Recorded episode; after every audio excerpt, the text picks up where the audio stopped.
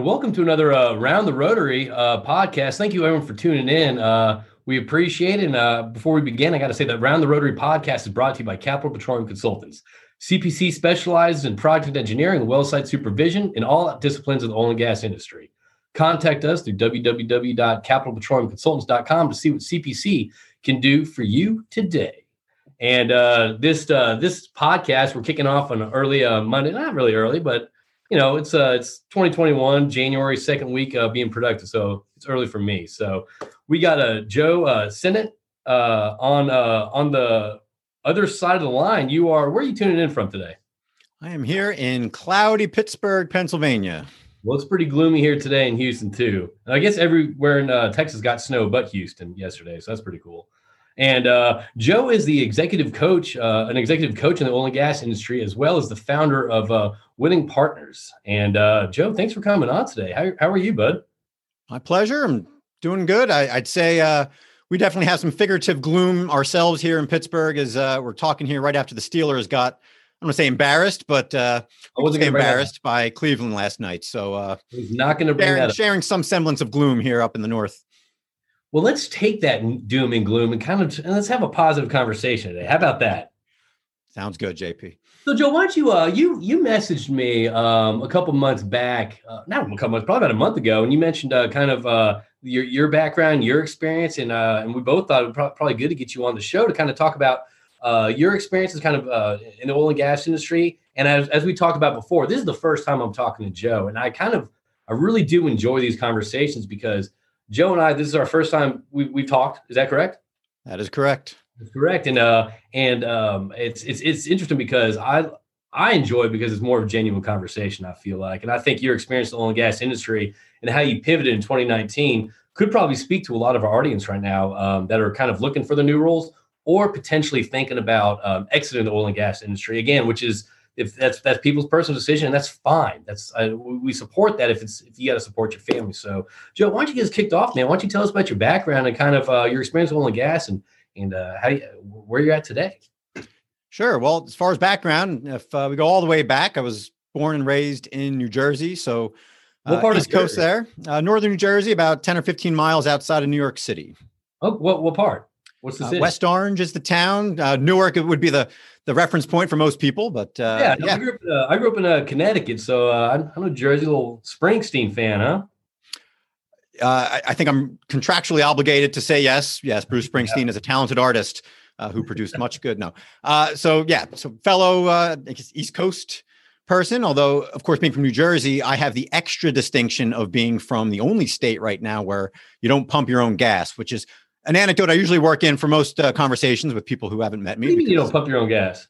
It is against the law. So uh, every gas station is full service in the Garden State. Is that is that a COVID a code response? No, this is this is a decades long law. I don't know when it popped up, but uh, it's it's been around for certainly okay. as long as I've been around. All right, I dig that. Anyway, sorry, go keep on going, keep on going. That's no, it. that's all right. And again, it's, like I said, it's usually something. Uh, it usually comes up at some point when people you know start questioning how the heck I wound up in the oil field being from New Jersey, and I need to stop and uh, point out that yeah, it's it it doesn't make sense for lots of reasons.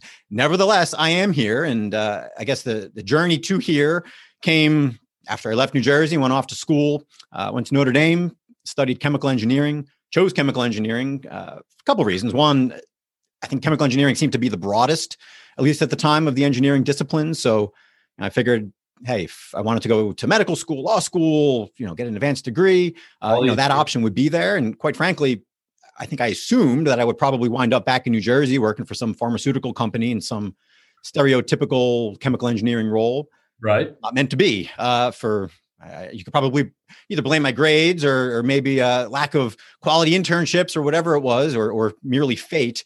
But as it turned out, a company called Schlumberger came to campus threw my application at them. I uh, wound up getting a first interview, and uh, one thing led to another, and wound up offshore Gulf of Mexico on drilling rigs. Well, what enticed you? But what enticed you about, I guess, uh, applying to Schlumberger? I guess if you're if you're pursuing all these other different uh, industries, like what what what about Schlumberger coming to campus? Where you're like, I'll give it a go. It was one of those things where it's like ah, I need a job regardless what industry it is, or did something uh, bring you on?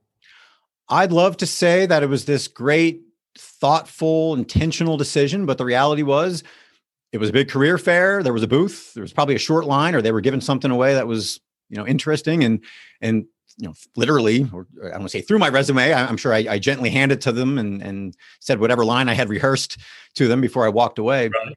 and uh, when we got to the first interview though i will say as as things became more clear about what schlumberger actually was uh, it was very clear that you know a role with them would mean some you know probably a little bit more adventure than uh, if i did wind up again working in some lab somewhere in, in new jersey or doing something uh, again a little bit more stereotypical right. so i think for one, once I had some clarity of what it was, it was a sense of adventure. Um, and then once I was in the interview, it was very clear that you know, what they were looking for wasn't a you know 4.0 GPA, uh, stellar resume with all of these these great accolades and, and things to you know pat yourself on the back from. It was quite literally somebody who could stay up for you know a day and a half straight and still function and who had the flexibility and the freedom to go and take a job where again you just, you know you don't know what's going to happen day to day and you know that had appealed to me i think uh, taking advantage of the situation was was a big piece right? I, I didn't have anything tying me down. I didn't have a, a girlfriend at the time. I didn't have any reason to to tie myself to know, New Jersey or, or what was what was I mean I guess growing up in New Jersey then going to Notre Dame what was your first thought I guess once you got on that I'm assuming it was a helicopter or whatever a crew boat whatever and you got on that first rig? I mean I mean I grew up in Connecticut so only gas I'm the first generation oil and gas so it was, it was very new like it was a different world but it was fun for me. But what what was your experience I guess having this background that wasn't oil and gas no exposure to it suddenly working offshore in the Gulf of Mexico? Uh, it was, I think, on the one hand, it was consistent with you know blue collar upbringing. You know, you know, neither neither parent graduated college. That whole story. You know, a lot of people have that same story. So, you know, the work I had done, you work in the summers, it was maintenance, it was hard work, it was labor. You know, so I think in that sense, it was it kind of felt right. Like it it felt more right than probably having a you know a white collar job sitting in an office right but in terms of the fun and the adventure oh 100% uh, you know to your point you know, took a crew boat out. It was the first rig. I mean, everything. I mean, I can give you, I, I can paint that picture. There was probably one day of all the days I, you know, spent offshore, and that was probably the most vivid memory. Yep. You know, the staring up, it was jack up rig. You know, it, it was it was like a scene from a movie, right? At least in, in my eyes.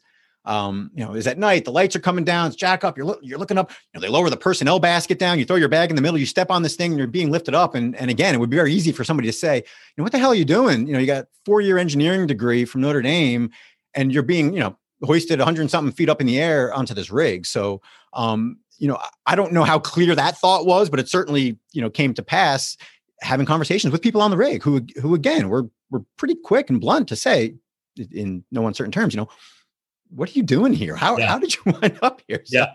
So yes, definitely an adventure, JP. I see. I mean, I remember, I remember that first day of getting on that uh, basket as well. It was just days like, I mean, yeah, that was such an experience. I mean, it was, I mean, everything about it. Anyway, so keep going on. So you're working Gulf of Mexico, Schlumberger. Keep going. Yeah. So uh, all offshore. It was a handful of, of land jobs for the most part offshore. Mm-hmm. Uh, variety of circumstances, situations, uh, deep water, shallow. Uh, towards the end, it was mostly deep water. Um, enjoyed the I think enjoyed the service aspect, you know, the sort of the craziness of it. Again, that's kind of what I signed up for, right? I mean, I didn't sign up for for any sort of certainty or regularity. Not that there's any of that in, in the oil and gas industry. like um, certainly took advantage of my time, and about three years in, it was time to to move on. And you know, I'll be honest, one of the things pushing me to move on from Schlumberger was the fact that uh, I had actually met someone up here in Pittsburgh who is now my wife. So um, you know, that made the decision, you know, easier to to say, you know what, three years was good experience. Uh, I don't know what the statistics are these days, but I feel like three years is, is probably at or maybe even above average for for a lot of the new hires they bring on. And uh, wound up coming up here to Pittsburgh uh, and started work for what was then Equitable Resources, and then has since become uh, EQT Corporation. Which so what, uh, has, what was what was your, what what role did you uh, switch to at uh, Equitable or EQT? So when I came up, I started off as you could say a reserves development engineer. So it was like a quasi, you know, budgeting, planning, you know, a little bit of reservoir, a little bit of reserves. Um, so it was it was that role, but I knew I knew coming in that I was going to be on some sort of rotation program. So uh, they made that very clear in the interview, which again had appeal, right? You know, I had yeah. the drilling background. It was definitely a huge advantage coming into that environment with that background, but you know, I also knew I'd get to see some other elements of of the industry. Okay, so uh, you move up, you move, move up there. You're at a EQT or a, uh, and then, then what? So spent about a year in that first rotation, uh, doing things that were well different for me. Certainly a different environment, obviously coming from right. uh, offshore to to the office. Did you enjoy that switch from uh, working on a rig to the office life? You know, I don't know if I don't know if I'd use the word enjoy. Um, okay. I think I appreciated one having had the prior experience which right. again you know you can't replicate and quite frankly once you've left it it can be tough to go back to so it's one of those wow i'm glad i did that not sure that that's for me moving forward so right. I, I, appreciated the shift i think um it was you know it, it was just a different scale, right? I mean, a different level of intensity. Uh, EQT has been, and, and, I'm sure continues to be, you know, intense as many oil and gas jobs are. Uh, but it was a different intensity. You know, the, the last job I was on offshore, I remember distinctly was eleven dollars and twenty five cents a second was the spread rate. You know, that's that's what the company was paying, and you know, I remember that intensity. You got the company man on the rig floor who's you know staring me down as i'm trying to you know finish up the tools before they go down hole and you know that's that's pressure right there oh and, yeah. You know, yeah. it's a different type of pressure when you're in an office setting and when you know things are a little bit more fluid and you know it's you know you can come in early you can stay late you can kind of do whatever and you don't necessarily have people breathing down your neck to that degree right. so right. um so yeah i you know enjoy yeah i think long term certainly having that stability has been a huge blessing uh, but it definitely, you know, was needless to say, it was an adjustment. Okay. All right. So you go up there. Yeah, you, you're, you're doing. So what year did you move up there? So it's 2008. Okay, 2008. All right. So um, so walk me through kind of uh, what led you kind of in your, in your current role uh, role today. Yeah. So so 2008. Just for some context, you know, that was just as the Marcellus was you know starting to get figured out. I, I think. Right EQT had maybe six wells uh, in the Marcellus, six horizontal wells in Marcellus at the time, and, and again, they were very much just exploratory. So you know, EQT's bread and butter at that point was becoming these uh, shallower horizontal wells. You know, on the order of a million dollars a piece in Lower Huron, Eastern Kentucky, Southern West Virginia. So you know, they were getting into this sort of well manufacturing mode, but the Marcellus was still the next thing. So you know, very fortunate to start at that time and you know, when I moved out of that reserves development role, I found myself back in drilling, which it was funny at the time. I was like, oh, I forgot. Oh, was that even on the rotation? You know, I wasn't planning to go back into drilling so soon. So, you know, year in, uh, went into drilling, was sort of a conventional drilling engineer, if you will, in terms of, you know, banging out progs and, you know, coordinating with folks in the field, uh, serving as company man on occasion. And, you know, probably the biggest thing in that role that I did for, it was about a year and a half that I was in the, the role totally. Uh, and then about maybe half of that was on standing up WellView, which you know if you know is a you know daily reporting tool to to you know condense all the daily operations and you know in that role in coordinating that project and working with IT and certainly people in the field and other engineers you know really gave me a, a chance to you know to learn much more than beyond drilling but actually you know the nuts and bolts of how the field and the office were interacting even beyond what i was doing you know in my my drilling engineer role. So, you know, that was the first taste of one sort of leading a, a cross functional project, uh, and two of you know starting to build you know rapport with the guys in the field who you're going to be pushing this new technology out on and getting their feedback and you know you know we can talk in more detail about some of the stops along the way but i think you know that was the first sense of hey you know forming connections with people building trust you know working from the president of the production company at eqt all the way down to you know the men and women in the field that are getting the job done and really trying to you know form those connections which i think again if we fast forward to my role as a coach now was invaluable but also really kind of set up a, a foundation and a framework for the I don't know, half dozen other roles that I held at EQT before uh, eventually transitioning out of there. Well, going going back to I guess uh, what you were talking about, building trust and communication uh, with, with, with the people in the field and all that stuff. So I know I, uh, we had uh, Michael Arispe on here uh, before, and he mentioned that he went up to um, to uh, Marcellus for I guess one of his first roles, Anadarko, and part of that was I guess when that area started blowing and going. And part of his role was, um, I guess, communicating to the communities. You know what I mean? Um, it was a uh, a new market for oil and gas industry to be in, um, and you had to. He's mentioned that you had to kind of. Uh, I guess not win the community support, but kind of show the community who the oil and gas industry is and kind of win the hearts and minds. Did you have any experience, I guess, with the community uh, what was the community feeling? I mean, what was your experience coming dealing with the community? Did you have much, uh, much, I guess, uh, uh, proximity to that or not? Yeah, I did. For, fortunately, I did because uh, you know, as you state, you know, you're going out to this community, you're doing you know newer things, or certainly at, at a different scale than they had been used to. Right. And you know the eqt community relations department public relations government relations you know they would have open houses they would they would send you know they love sending young engineers out who can speak to some of the technical things so you know i enjoy doing that i know a lot of others enjoy doing that and you're you really are going into the communities and you know you're answering their their questions and they appreciated hearing it i think from technical folks who you know, again, whether it was ignorance or not, you know, we're not going to spin things. You know, we're saying, yeah, this is it. Here's the science behind it. Here's why we're doing it. And you know, to the extent you talk about the the bigger picture and development and economics and why this is important, um, and being able to do that and go beyond talking points, yeah, that was was huge. And and again, it's normal, real human conversations that build trust and allow you to to do your job better, right? And and to do it, you know, with more certainly more support um, than you know than you would otherwise. So yeah, I, I did, and, and that that is critical, absolutely.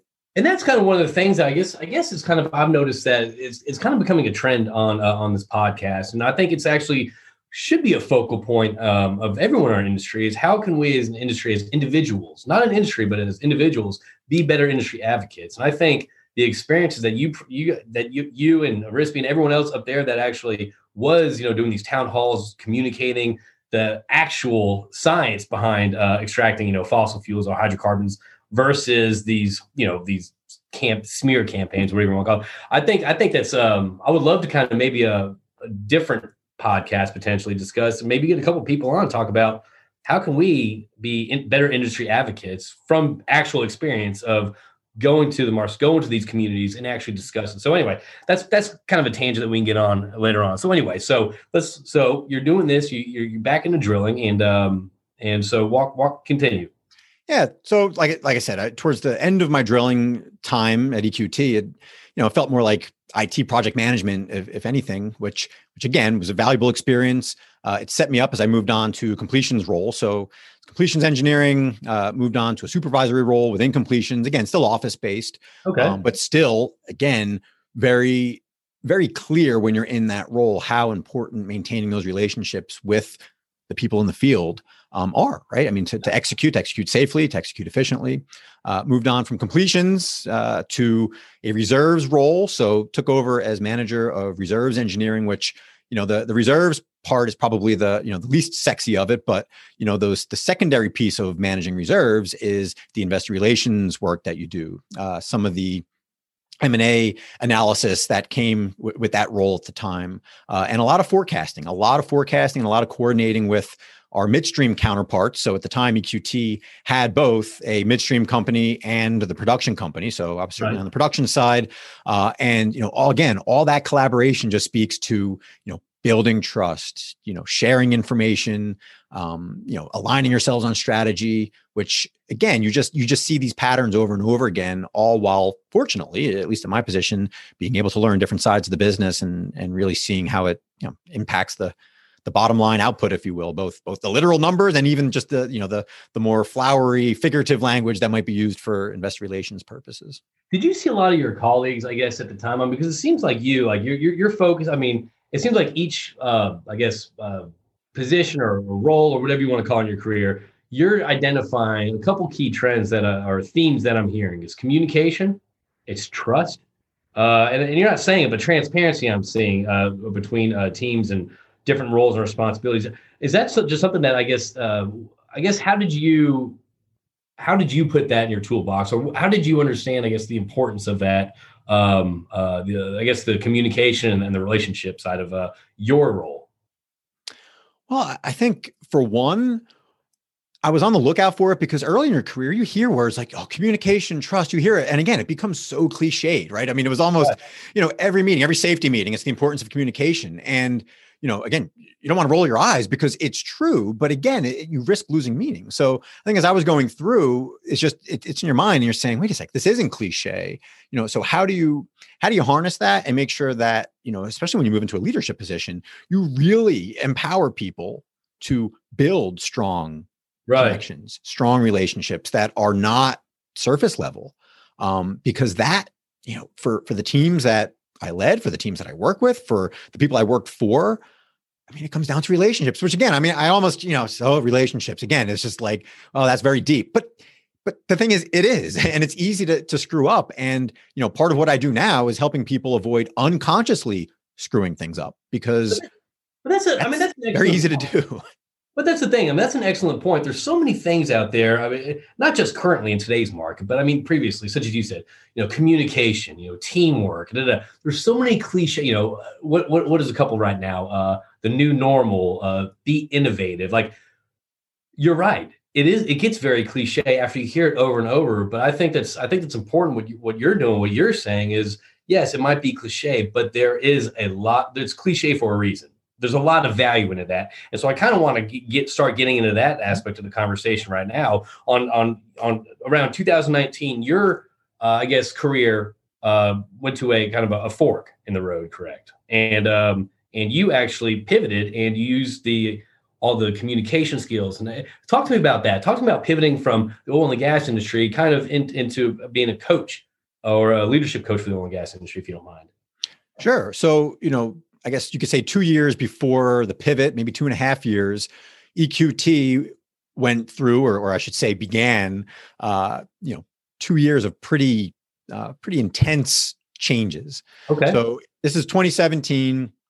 Uh, I was leading at the time. It was a group that had uh, responsibilities for a lot of the operational planning. We had some some functional roles that were somewhat land related, so permitting, uh, coal coordination. Again, we did a lot of the forecasting. So, you know, we were in this we were in this this role where again we're we're really touching a lot of different elements of the company, and then along comes the acquisition of Rice Energy. So this was a I don't know six point seven billion dollar acquisition that, as you can imagine, upends your uh, well, I shouldn't say upend, but I mean it upends your your strategy, your you know everything that you're doing. I okay. think you know the party line is that it complements it, it it enhances it. It definitely was a, a synergistic, uh, to throw out another buzzword, you know, synergistic move. But the reality is, you're introducing new people, you're introducing new connections, you're introducing you know a company that was you know roughly 10 years old versus the company that EQT was, which was 130 years old. So, so you're, you're, you're combining two very different cultures. Exactly. So okay. you're, you're, doing all these things, which again, on paper, operationally, you make things work. You you absorb them. You know, you learn. You take the best of but breed, and all these other things. You know, you could do the same thing from a talent standpoint. But the reality is, you know, you still had two different cultures, and you know, fortunately, at that time, EQT had invested in me by getting a you know traditional executive coach so you know going through all of these massive changes at eqt uh, going through even some changes in you know personal life and everything this coach really kind of pulled all that together and you know really helped me control you know what i was in charge of so the you know the 50 person team that i was leading at the time having that coach sort of in in my back pocket if you will to bounce ideas off of and have him challenge me was crucial okay. and you know set me and, and quite frankly, set my team up for success over the following two years as we navigated, again, the integration of Rice Energy, uh, and then about a year later, the uh, the overtaking of the former Rice Energy folks of EQT uh, in what was, again, you know, some would say is probably one of the more interesting oil and gas stories, at least before all the the you know craziness of the pandemic. So you know, I had this coaching framework. I knew it worked. I, would seen it in practice. Uh, there was another coach there, sort of internal coach. Uh, it was just one of the many hats she wore, but you know, she was there heading closer to 2019. That I was able to kind of extract. All right, well, you know, what do you do? How do you do it? Uh, so I really began to see the value of this even before, again, it became clear that my job was going to be coming to an end. So so again, took a couple steps backwards there, but you know, I had exposure to coaching in a way that you know, I, I, if you told me what an executive coach was years prior to that, I, I would have said, "Well, I don't know well, okay. No, what is an executive coach? How about that?" Sure. So, an executive coach, at least in my definition, is a person who is able to extract the say optimal performance from someone else, and typically they're doing it in a business setting. Well, how how how is that done? How is that done? How do you how do you extract the optimal performance from someone, or or how do you uh, uh dial in? So t- tell me about your your your role right now, because I'm I'm very interested in this because a lot of reasons, the leadership, the communication. I, am very interested in this. So tell me about kind of uh, your role. How do you extract this? Uh, I guess the uh, the, the value, the the uh, efficiencies of people. Sure. So, assuming you have some foundation of trust, which uh, obviously, just like you know, a coach in a sporting you know situation, you know, you're if you don't have the trust of your players, you know, you're not going to get top performance. So, I mean, that's the first thing. If you have some level of of trust from the person you're working with, you know, that is undoubtedly uh, a prerequisite. You know, okay. Say actually, I mean, that's one of the say three prerequisites that I have in, in working with folks is, you know, you have to have some trust that this might work. Maybe not that it will work, but you know, that it might work. Um, so going from there, the way to actually extract it is first and foremost asking questions. So, I mean, JP, just like you do on this podcast and we're doing here, you know, asking questions to understand what that person is trying to accomplish. Okay. And um, you know, again, that sounds pretty rudimentary, but it's funny when you start digging into it. You know, typically what the person is trying to accomplish is not, you know, say say there's somebody in a C-suite, obviously they can rattle off metrics and they can rattle off stock prices and they can rattle off, you know, growth targets and they can rattle off survival, if you will, in, in you know this day and age. But the reality, there's usually something deeper. And once you get into that, then you start discovering what it is that's actually holding them back. And again, typically it's not the things that you know their existing resources are are really helping them through. So it's you know it's this peeling back of the onion it's asking questions and it's uncovering all right what do you really want to accomplish and what's missing? What's holding you back? And then going from there and coming up with a plan on how to do it. But the the fun thing is for me and again i didn't i didn't have an appreciation for maybe the nuts and bolts of how this gets right. done until i started doing it the fun thing is you know you're not serving necessarily as an advisor um, and this comes across a lot in you know if i'm coaching people from a career standpoint and you know they're looking for something new i'm not there telling you what to do I, you know i'm i work with a lot of smart people and yeah. they know the answers most of the time or or they have an idea of where to find them and i'm just poking and prodding and helping them figure out what that plan is what path they're going to go down and then holding them accountable so again, I mean, I just rattled off sort of a long with an answer, but it's pretty simple. It's, you know, discovering what they need to do, clarifying what they need to do, uh, unpacking things to come up with some strategy that for the most part is their strategy and then holding them accountable and doing that in a very sort of fluid way that that adapts to you know especially in the oil and gas industry you know the fact that things are constantly changing well how do you, how does an executive coach uh, measure i guess their um, because i don't I, I, i'm i'm not familiar i've seen i've seen executive coach i've seen you know career, you know, guys, I'm, I'm not familiar with it. How, do, how does uh, an executive coach measure their, I guess, uh, success or re- results? So, an executive coach measuring results is typically from the stakeholders of the person right. coaching. So, you know, in a business environment, that's typically fairly easy. You know, you hear about 360 degree feedbacks, and you know, there's all there's all different versions of it. You know, I have one that that's kind of rooted in, uh, you know, the the you know the how well is that person helping themselves grow, protect, and sustain their success, and then on the flip side, how well is the person I'm coaching, you know, growing, sustaining, and protecting the success of their stakeholders. And you know, those are really six kind of you know cut and dry things and you okay. say hey look you know if this is if this is where things stood when we started and this is things where you know where things are now then you could you know you could see if improvement has been made and you know again whether it's attributable to to coaching or not uh, quite frankly it doesn't matter because you know the individual tends to tends to know uh, whether those you know sometimes unquantifiable things are you know are are worth it if you will um, which is again speaking as an engineer speaking in an industry where you know things are, are as black and white as possible I spend a lot of time with people trying to quantify the unquantifiable, and and that can be one of the the trickiest things when you're looking at you know the ROI, if you will, of of an investment like this. But yeah. you know, it's also you know, as, as a lot of people would say, you know, it's one of those things you kind of know it when you see it, or you know it when you feel it, if you will. Are you? I mean, so executive coach. I mean, so who would be if if uh is it just strictly executives? Or, I mean, could, is this or, or, or would you advise having a coach for kind of if people are? I mean, where would you advise people getting a coach? So I'm cautious to go out and just advise people to go get a coach because uh, you know, I'd say probably the coaching industry is expanding faster than about, you know, just about anything else you can imagine. So there's no shortage of people out there that are willing to help coach you on anything from, you know, your your love life, your marriage to obviously your, you know, your your tennis or golf game or um or, or certainly from a business standpoint. So um, you know, I'm hesitant to just say, well, go out and get a coach. But the reality is, JP, yeah, everyone can can benefit to some degree from coaching. And you know, you know, you know, that, that's that's like that's like people saying they only go to they only go to uh, uh, relationship counselors once once it's doom and gloom in their in their in their, in their marriage or relationship. When reality, it benefits even when things are going good.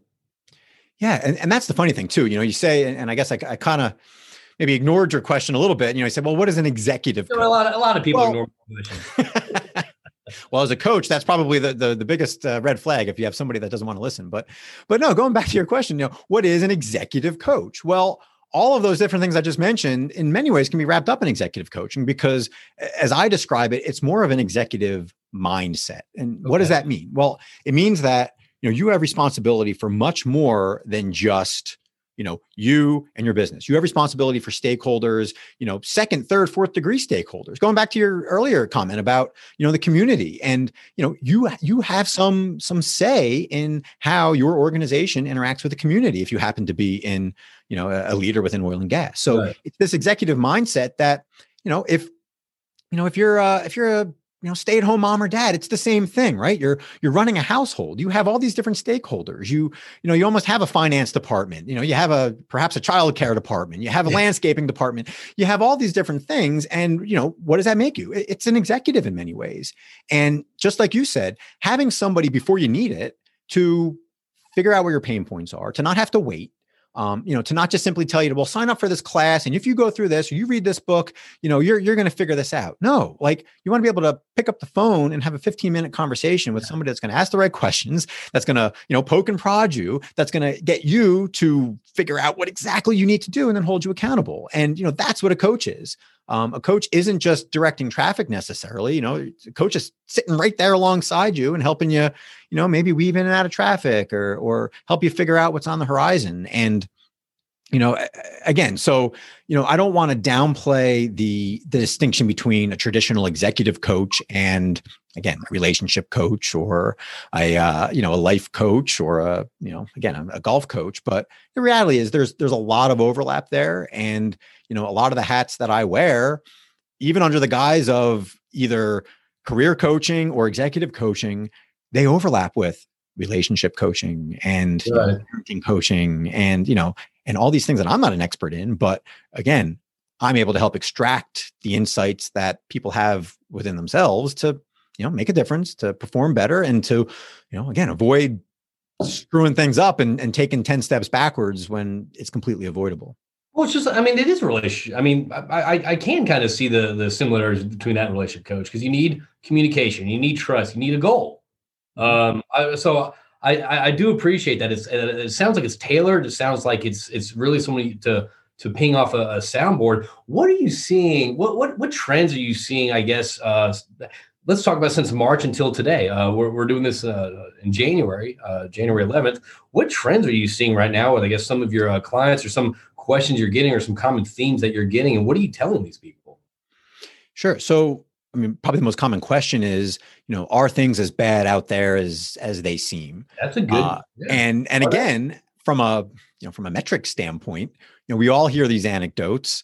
Uh, you know, speaking with either directly with hiring managers or or people that have some insights at companies, you know, hundreds of applications for a single position. Yeah. yeah. And so, you know, that's the first question is, you know, are things really that bad? And and again, I mean, usually the first question is, well, well, what do you mean? I mean, if your only measure is, you know, are there, you know, what, what's the ratio of jobs to, you know, job seekers? Yeah, yeah it's bad, but you know what what are, what are you after right because you know my my guess is that you know for these career seekers you know if, if you're a, a, reservoir engineer you know you, you, that's probably not your your only goal in life is to get the next reservoir engineering position okay and you know that starts the conversation right i mean that's sometimes that's enough for them to say huh, you know, well, okay, well, what else, you know, tell me the more. Aha, the aha moment where people start thinking outside the box, outside their uh, predicted uh, career trajectory.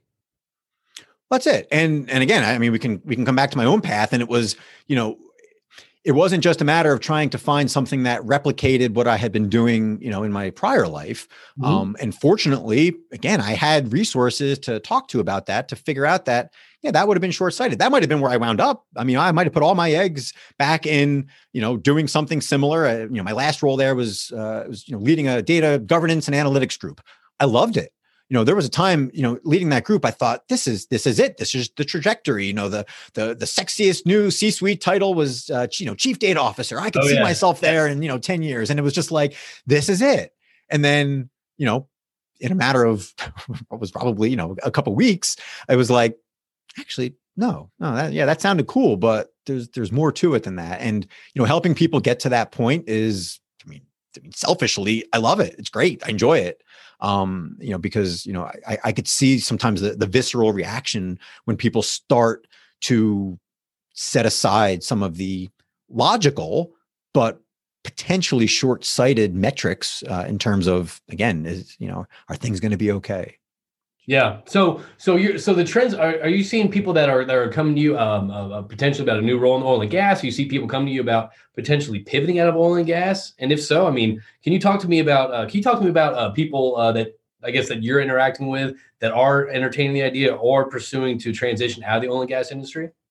Sure. So I think I mean, right there, that is probably the most common situation of, I mean, sort of both of what you just said. It's it's people first and foremost trying to decide do I pivot out of oil and gas or do I stay? Which again, typically the first step is saying, well, that let's you know that's a that's an awfully binary choice to be making, um, and it might not be necessary. So uh, so that's that's common, and you know then typically it's again coming back to all right well what is what is the ultimate goal and I, I don't even want to say goal sometimes because goals can can give sort of an intermediate sense what's bigger than that? You know what are your core values? What are your you know what what's driving you? What you know what are your passions? What's important? And and again some of those things sound kind of kind of you know woo woo for for especially a lot of people in oil and gas um, which is why one i think it helps that I, I focus exclusively on people in the energy industry. So at least if i'm spouting some woo woo things as you know an oil and gas engineer they you know well, at least, not be so dismissive of it so. at least you know they're woo woo and then you can speak to them well, that's it, and you can do it in sort of a lighthearted way. But yeah. you know, at the end of the day, you, you also you know maybe kind of got to grab them a little bit and say, all right, we're going to get there. We're, we're going to, you know, the, the answer to whether you need to pivot or whether you should put all your eggs in trying to stay in oil and gas, you know, we'll get there. But, you know, that that's a couple steps down the road. And, you know, you got to build a stronger foundation to, you know, build off of that because guess what?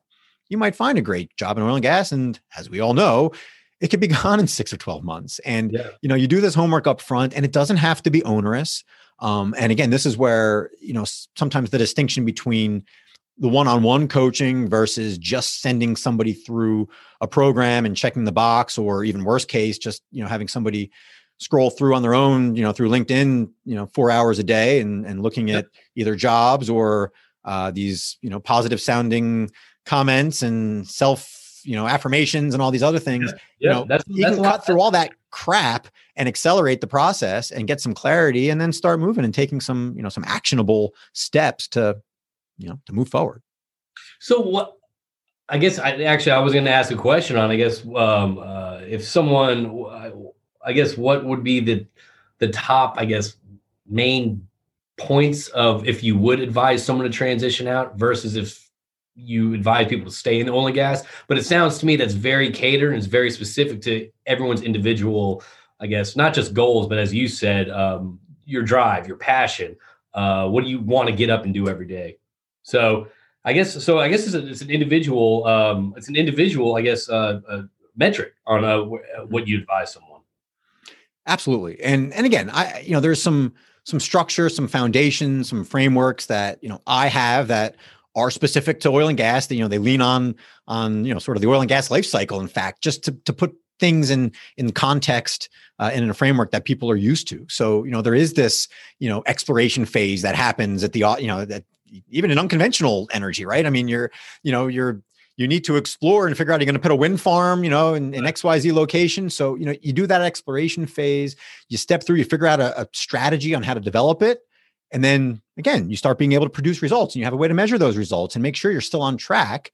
And then once you have that, you got to transmit it, right? You got you got to get it into the hands of your stakeholders and the people that matter. And and to the extent you're, you know, in a career transition, that is communicating, obviously, either resume or cover letters, but you know, more importantly, conversations back and forth. And you know, you you get your what you've produced. You've you get the things you've developed in your career and you get them into the hands of the people that need it so that you know it gets delivered to your stakeholders, to your end users. And you know, that cycle can be repeated over and over again, but it's nice to step through that and you know do it with an individual so that you know they can go back and they can do that same process again without necessarily having to you know pick up the phone and, and give right. somebody a call so you know again that's that's part of the distinction of coaching is this sort of you know as you as you said right it's this one-on-one catered um you know uh I don't say buddy, but you know, partner. This this conscious, yeah. committed partner that has your best interests in mind and is career guidance. Has your conversation um, uh, changed uh, from a year as a coach from a year ago to uh, today? How have they changed and how? Absolutely. So when I first set out, again, this was the end of 2019. Um, you know, I thought I would be spending a lot more of my time on, you know, corporate sponsored engagements. And, you know, that's still certainly the the more conventional executive coaching route. But, you know, you get into obviously early 2020 and things happen. Yeah. Those conversations, one, they started shifting to more career oriented conversations. But two, I found myself spending a lot more time trying to get people to stop thinking in terms of, you know, absolutes and blacks and, you know, blacks and whites, if you will.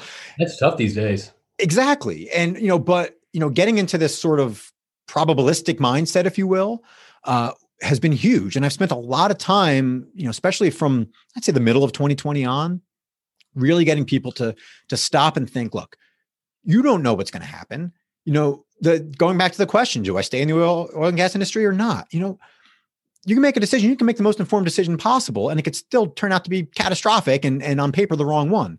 So right. getting that out of your head and saying, look, it's a statistical play, if you will. You know, what's most likely to get you to you know some level of fulfillment and purpose and and you know checking the boxes on all those core values? Let's think in those terms not these black and white you know should i do x or y? Should i apply for this job or that job? You know should i put this as the header on my resume or this? And it's just like well you know again what, what do you think is more likely to, to move forward to to you know have an impact and get you what you want you make that decision and you move on you know that you know you're going to make wrong decisions but the more decisions you make if you're halfway as intelligent and you're leaning on the right resources you know you're going to come out okay in the end. But you know you get into 2020 and, and you get concerned and again it, it makes sense right? It's you know yeah. it's it's a logical thing especially you know working with a lot of technical people to to think in terms of strictly black and white. But that's one of the things that could really hold people back and you know that's one of the things uh, you know probably the word i hear the most right now is stuck. And people come and say, I yeah. stuck. Yeah. Okay. Well, why are you stuck? And, and again, a lot of times it's because there are these these binary decisions they think they have to make and they have to get right. And, and very often that's not the case. So that I mean, I would see, I, I would say that there'd be a huge benefit to to uh, to utilize someone like yourself to just kind of get that outside perspective, that you know that uh, that neutral perspective, that versus you know because we we're so bogged down in a this or that you know, uh, black, white, one, zero, as you said, the binary uh, decision making. I think that's great to get that, I guess, that third party kind of at distance, but, you know, still in your same team coach, as, you know, coach, perfect title, uh, to kind of uh, look at things differently, look at things from the 30,000 foot view versus, you know, everything on LinkedIn, this, this, you know, this, this, this this muddy, murky path everyone's trying to walk through. I think that's great to have a coach to kind of elevate you on the on this on the new perception, which I think is kind of I think would be refreshing for a lot of people to have. And uh, and as an executive coach, you don't have to be an executive to utilize a, a coach, do you?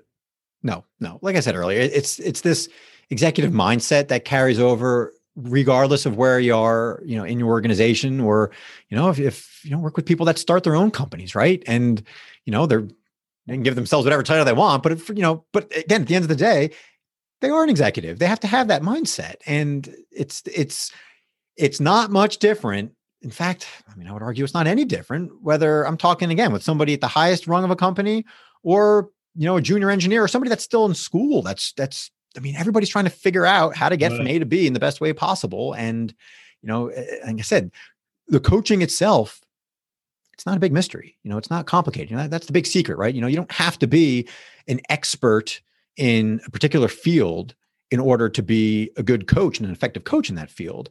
However, at least, you know, one of the things that that I think I bring to the table is the fact that I can at least ask better questions and typically can do it in a more efficient way um, to to move things along because of that understanding. But again, for the most part, ask your friends, ask your family, make them ask the dumb questions because it's right. the dumb questions that you know very often again can can knock people off their pedestal and say, "Oh man, that yeah, what you know, what was I thinking? That was that was yeah, I'm totally off base here. So um, you know, leverage ask, those resources that you have. Questions, don't be defensive, and get ready for honest feedback. Pretty much. What you you you did an interesting post on uh, LinkedIn. You talked about uh, the GPS. This the GPS mindset. Uh, it's growth. Um, what was it? Is it growth, protect, and sustain? Mm-hmm. Right. Yep. So and, and, and you said that you know, again, we're talking about these cliche things. Can you talk about the GPS mindset, I guess, right now in 2021, and um, how, I guess, uh, what your thoughts, I guess, uh, the application of it?